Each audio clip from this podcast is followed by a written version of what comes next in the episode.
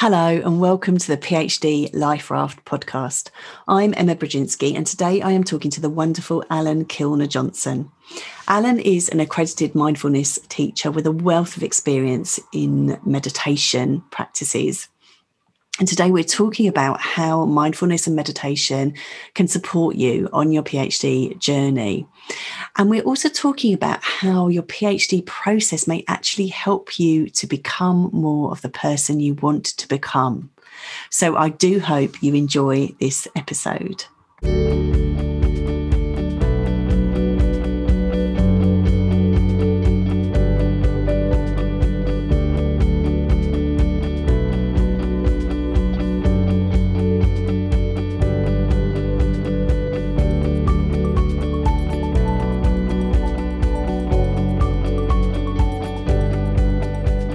Good morning, Allan. Hi, Emma. How are you?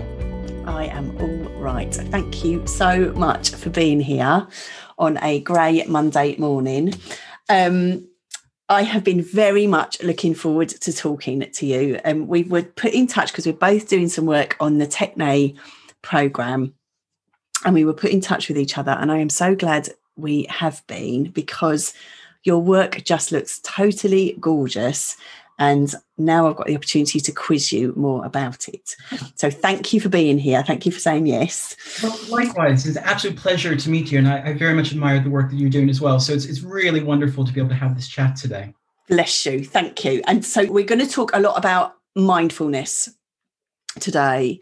Um, but we always begin with people talking about their own journey through and how so your journey through um, graduate study and then how you got to where you are today so tell us a little bit about that absolutely it's it's been an interesting long tail and uh, i've recently come up on a a massive anniversary uh, last oh, wow. week was the 10th anniversary of submitting my doctoral thesis. Whoa! we need to celebrate that moment yeah. to celebrate. And I, I, remember that day so vividly. Right. And and as I tell my PhD students now, you never really know when to celebrate finishing the PhD. You sort of celebrate when you hand it in, you celebrate the viva, you celebrate a graduation. So I say celebrate all of those. Definitely. Of 10 years since I submitted my PhD wow. and an interesting journey that got me there in the first place because I'm, I'm American, you can probably tell from my accent.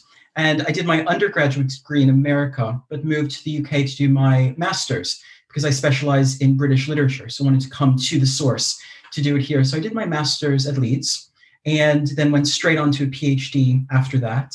And it was it was an interesting road during the PhD because as an international student, I wasn't eligible for any um, studentships that included stipends and living fees. Right. So I was I was working throughout. I was teaching a lot at the university. I had lots of little side gigs and side hustles.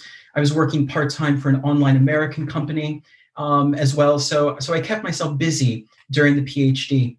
And when I finished the PhD, 10 years ago, um, very, very recently, I was entering into a a, job market that didn't seem especially excited to to have new academics on board. Right. There's been a, a new big government review that changed some of the structures around fee levels at universities, and there was a little bit of a hiring freeze going on.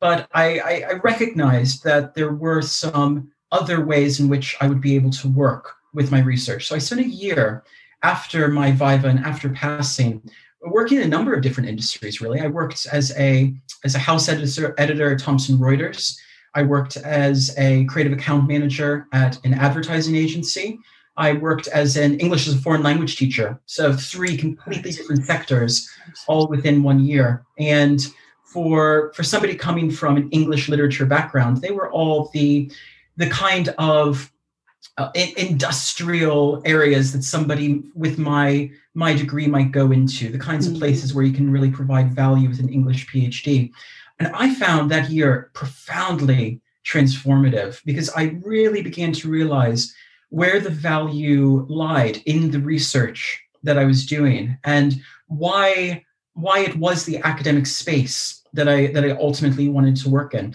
There was a lot of uncertainty that year. There was a huge amount of precarity.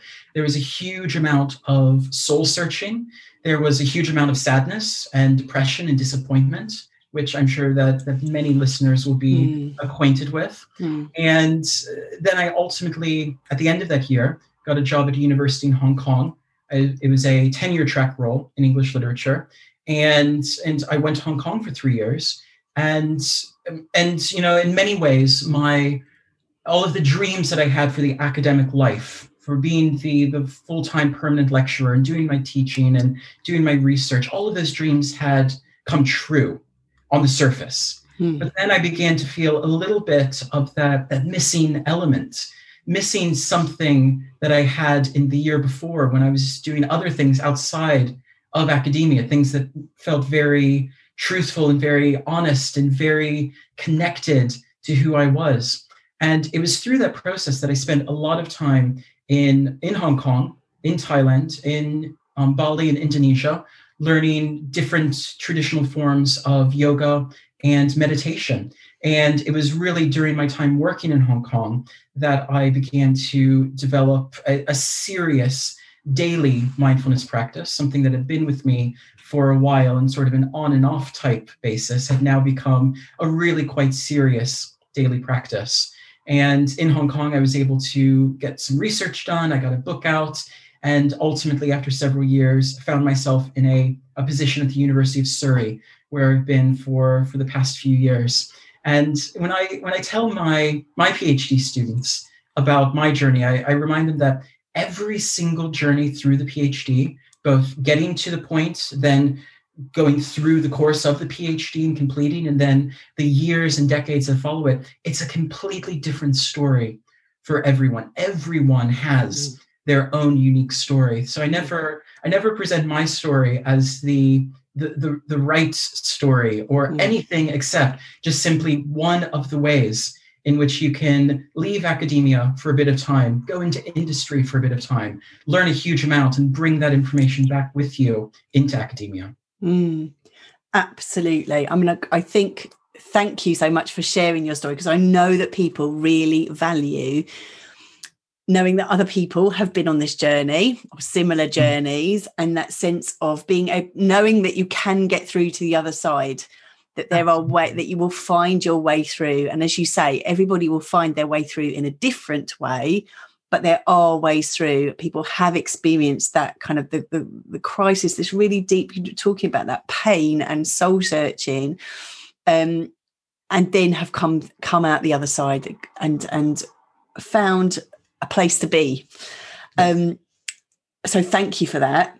Thank you for bringing a bit of Bali here. I'm I'm gonna I'm gonna enjoy this very much um, because we are gonna we're gonna talk a bit more now about that practice that you started to um, develop in in that time we we i'm just aware that people might have heard of mindfulness but not really know what that means or how it mm. might be applicable to them so could you just tell us a little bit about what mindfulness is what it isn't um, and how it might be useful to phd students yes absolutely it's, it's certainly one of those big buzzwords around at the moment. And it's the it's the type of thing that we hear quite a lot about, but don't always necessarily know what it means. Mm. And of course, it can be defined in many different ways. But I I draw upon a definition from the American scientist Jon Kabat-Zinn, who defines mindfulness as the awareness of the present moment without judgment. So it's it's as simple as that. To have a mindful awareness is to simply be aware of the moment that we are in now, this single, solitary, simple moment, and not to ascribe any type of value judgments to it. Not trying to say that this is good, this is bad, this feels good, this feels painful.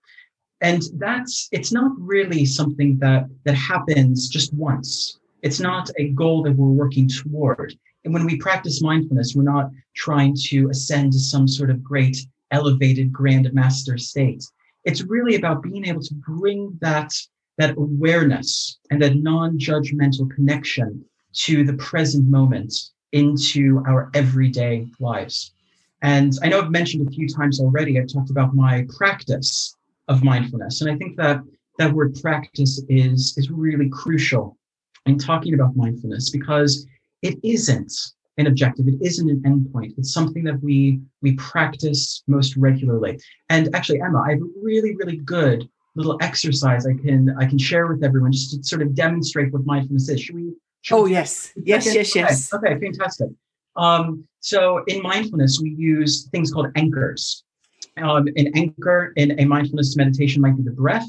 It might be a series of words. It might be a visualization. But when we connect with our anchor, we just continuously go back to that whenever we notice our mind beginning to wander. So, what I'll introduce now is a very, very brief anchor, just a few words. And those words are as I breathe in, I breathe in. As I breathe out, I breathe out. So, on the in breath, just silently to yourself, affirming as I breathe in, I breathe in. As I breathe out, I breathe out. And then as you keep repeating that silently in your mind, it serves as an anchor to ground you in that present moment, to ground you in that sense of connection to the mindful now that Jon Kabat-Zinn talks about. But our minds are really, really good at rushing ahead to other things. So, as everyone right now keeps repeating, as I breathe in, I breathe in, as I breathe out, I breathe out, their minds will be rushing to what they've had for breakfast, what's on their to do list today, maybe a, a comment that they got from their supervisor last week.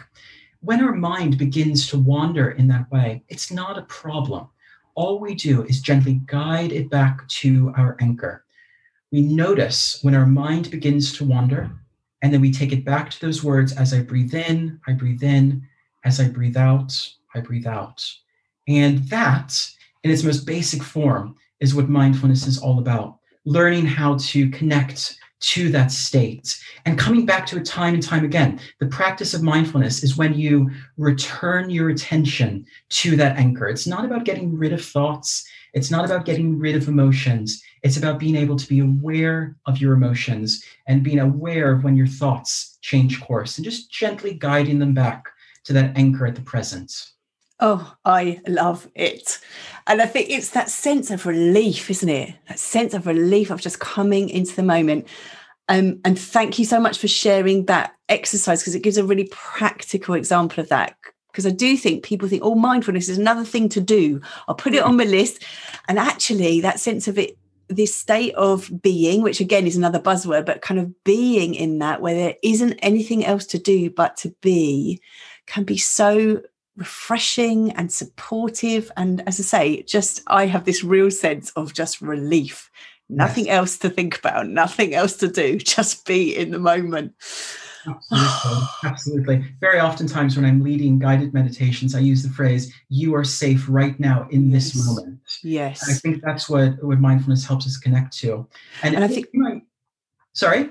Well, I was just going to say, I think at this moment as well, that's so important because we are all hyper aroused. We are looking you know we are looking for danger. We're on alert high alert because of the situation we're finding ourselves in at the moment. So this this sense of reminding ourselves that we are safe is really such a gift oh gosh absolutely the the challenges that the entire world has faced over the past year have really truly been unprecedented mm. and the way in which we've had to so quickly learn how to to adapt to new ways of living to new ways of working and as I've said to PhD students at my university several times, there's no good time for a global pandemic to hit.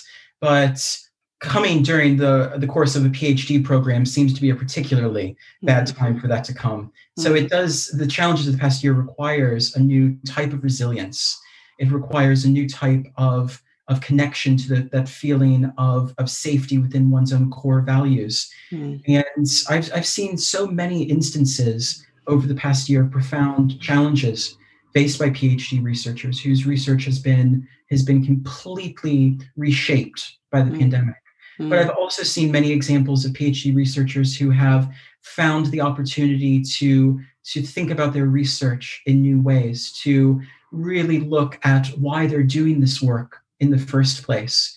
And I think it's that type of contemplative aspect of our work as academics that's so important but not hmm. something that we're taught in the academy. You know, I, I'm thinking back to my PhD training. I was certainly never taught to think about why are you doing a PhD? What what are the values standing behind this? What type of being do you hope to become through doing this?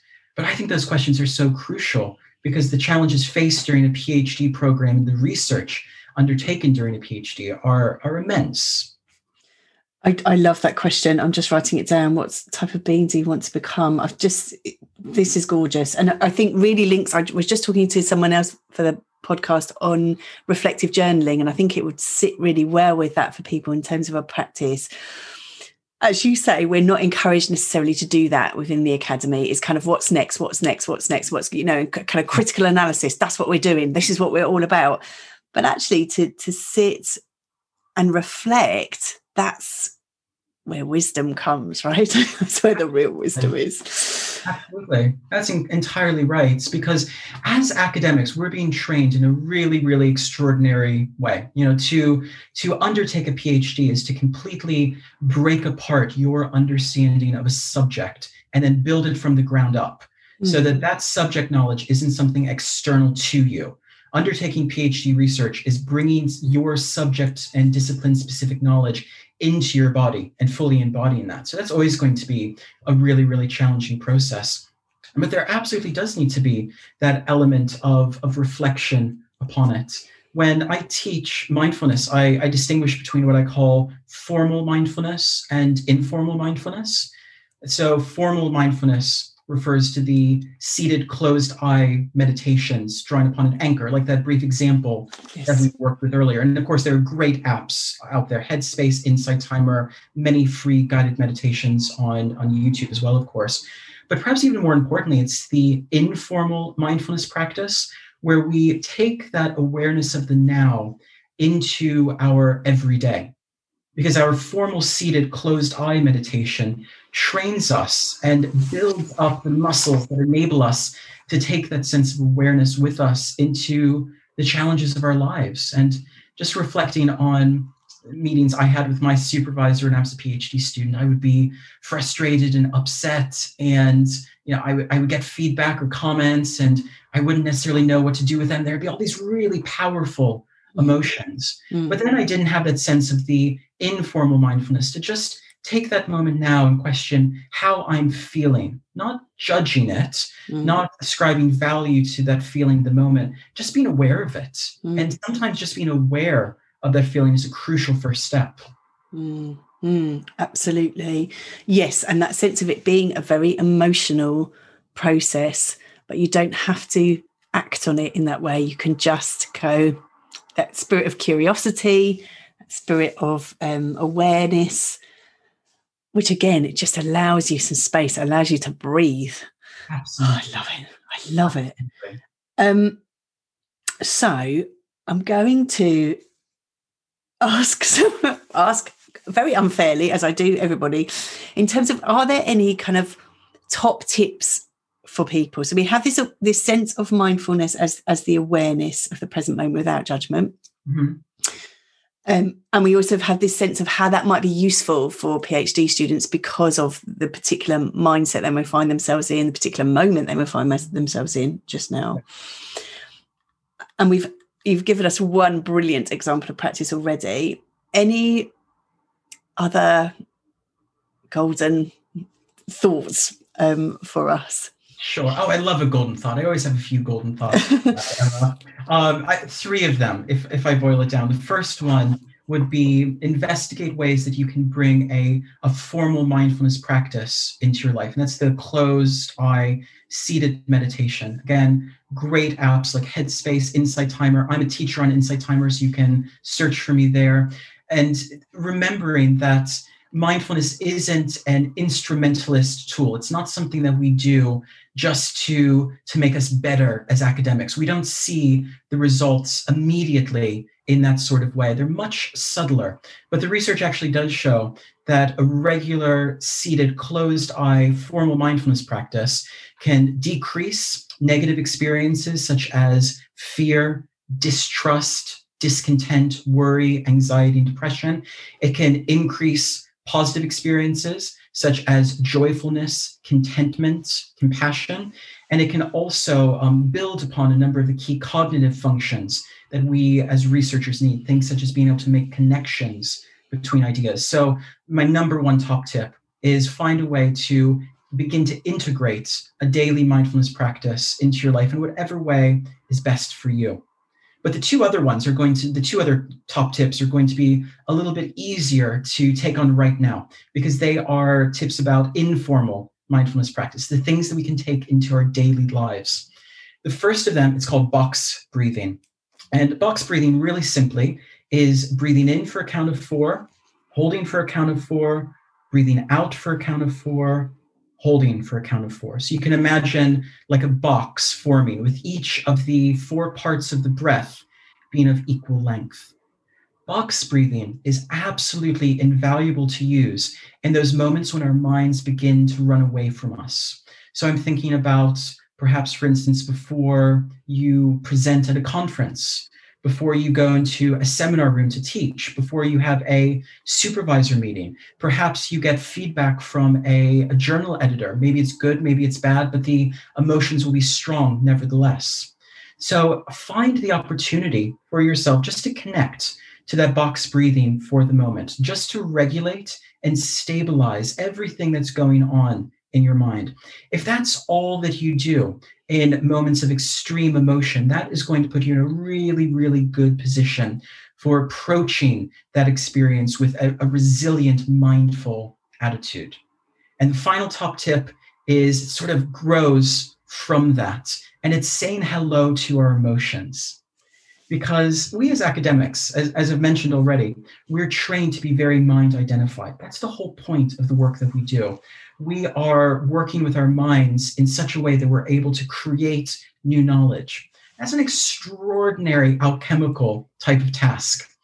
And because of the, the stage that we are in the, the modern late capitalist era, we're constantly told that the, somatic experience, so experiences within the body, um, feelings within the body, sensations within the body, that that carries less significance or less weight than thoughts and ideations in the mind.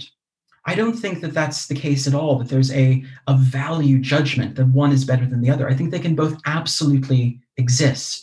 And I think that offering the reminder to us as researchers and academics to be aware of those emotions, those somatic experiences in our body, is so crucial. So let's think then. You've had a, a challenging situation, maybe a, um, a, a question at a conference that took you off guard and left you feeling a bit upset. You can begin with that box breathing just to recenter, refocus. And once you've found that, that brief moment of focus, just ask yourself, what am I feeling in my body right now? It might be upset, it might be sadness, it might be rage, it might be anger when you notice that emotion, don't judge it. Don't say that I'm not meant to feel sad or I'm not meant to feel angry right now, because these emotions are absolutely a part of the human experience. Instead, just acknowledge it and say hello to it. Hello, I am angry right now. Saying it to yourself um, privately, of course. But just being able to acknowledge how you feel within your body at the moment is an absolutely profoundly transformative informal mindfulness practice technique that can serve us really well through all of the many different types of challenges that we experience as PhD researchers. I love that.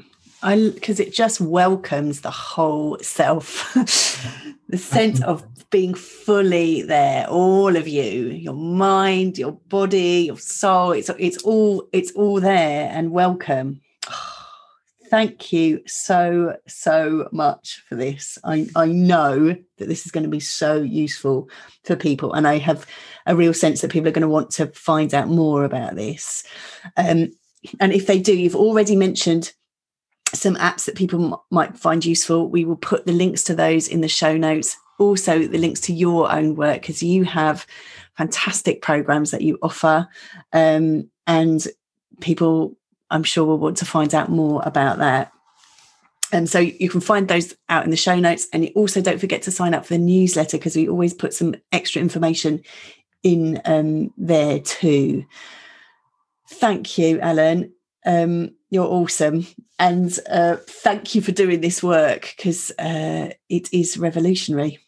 thank you so, so much. And everything that you just said about me, I think, is absolutely a reflection of you as well. And uh, if I just share one brief thing in closing, I know that you and I were reflecting before we began recording on challenges that we faced during our PhD, recognizing that a PhD is always going to be a challenging experience. Nobody can remove the challenges of it.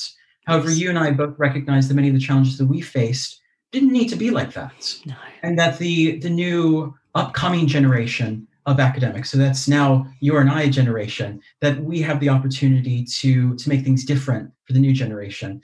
And my closing comment would just be that invitation to everyone listening now who's going to be the next generation of academics who would be able to continue the process of contributing to new knowledge, but recognizing that we aren't cogs in some sort of intellectual machine, that we're living, breathing humans who are doing extraordinary things and are very much contributing to our society with the creation of new knowledge. And we need a lot of support to help us to really, really fulfill uh, that purpose. Oh, love that. Thank you. Thank you.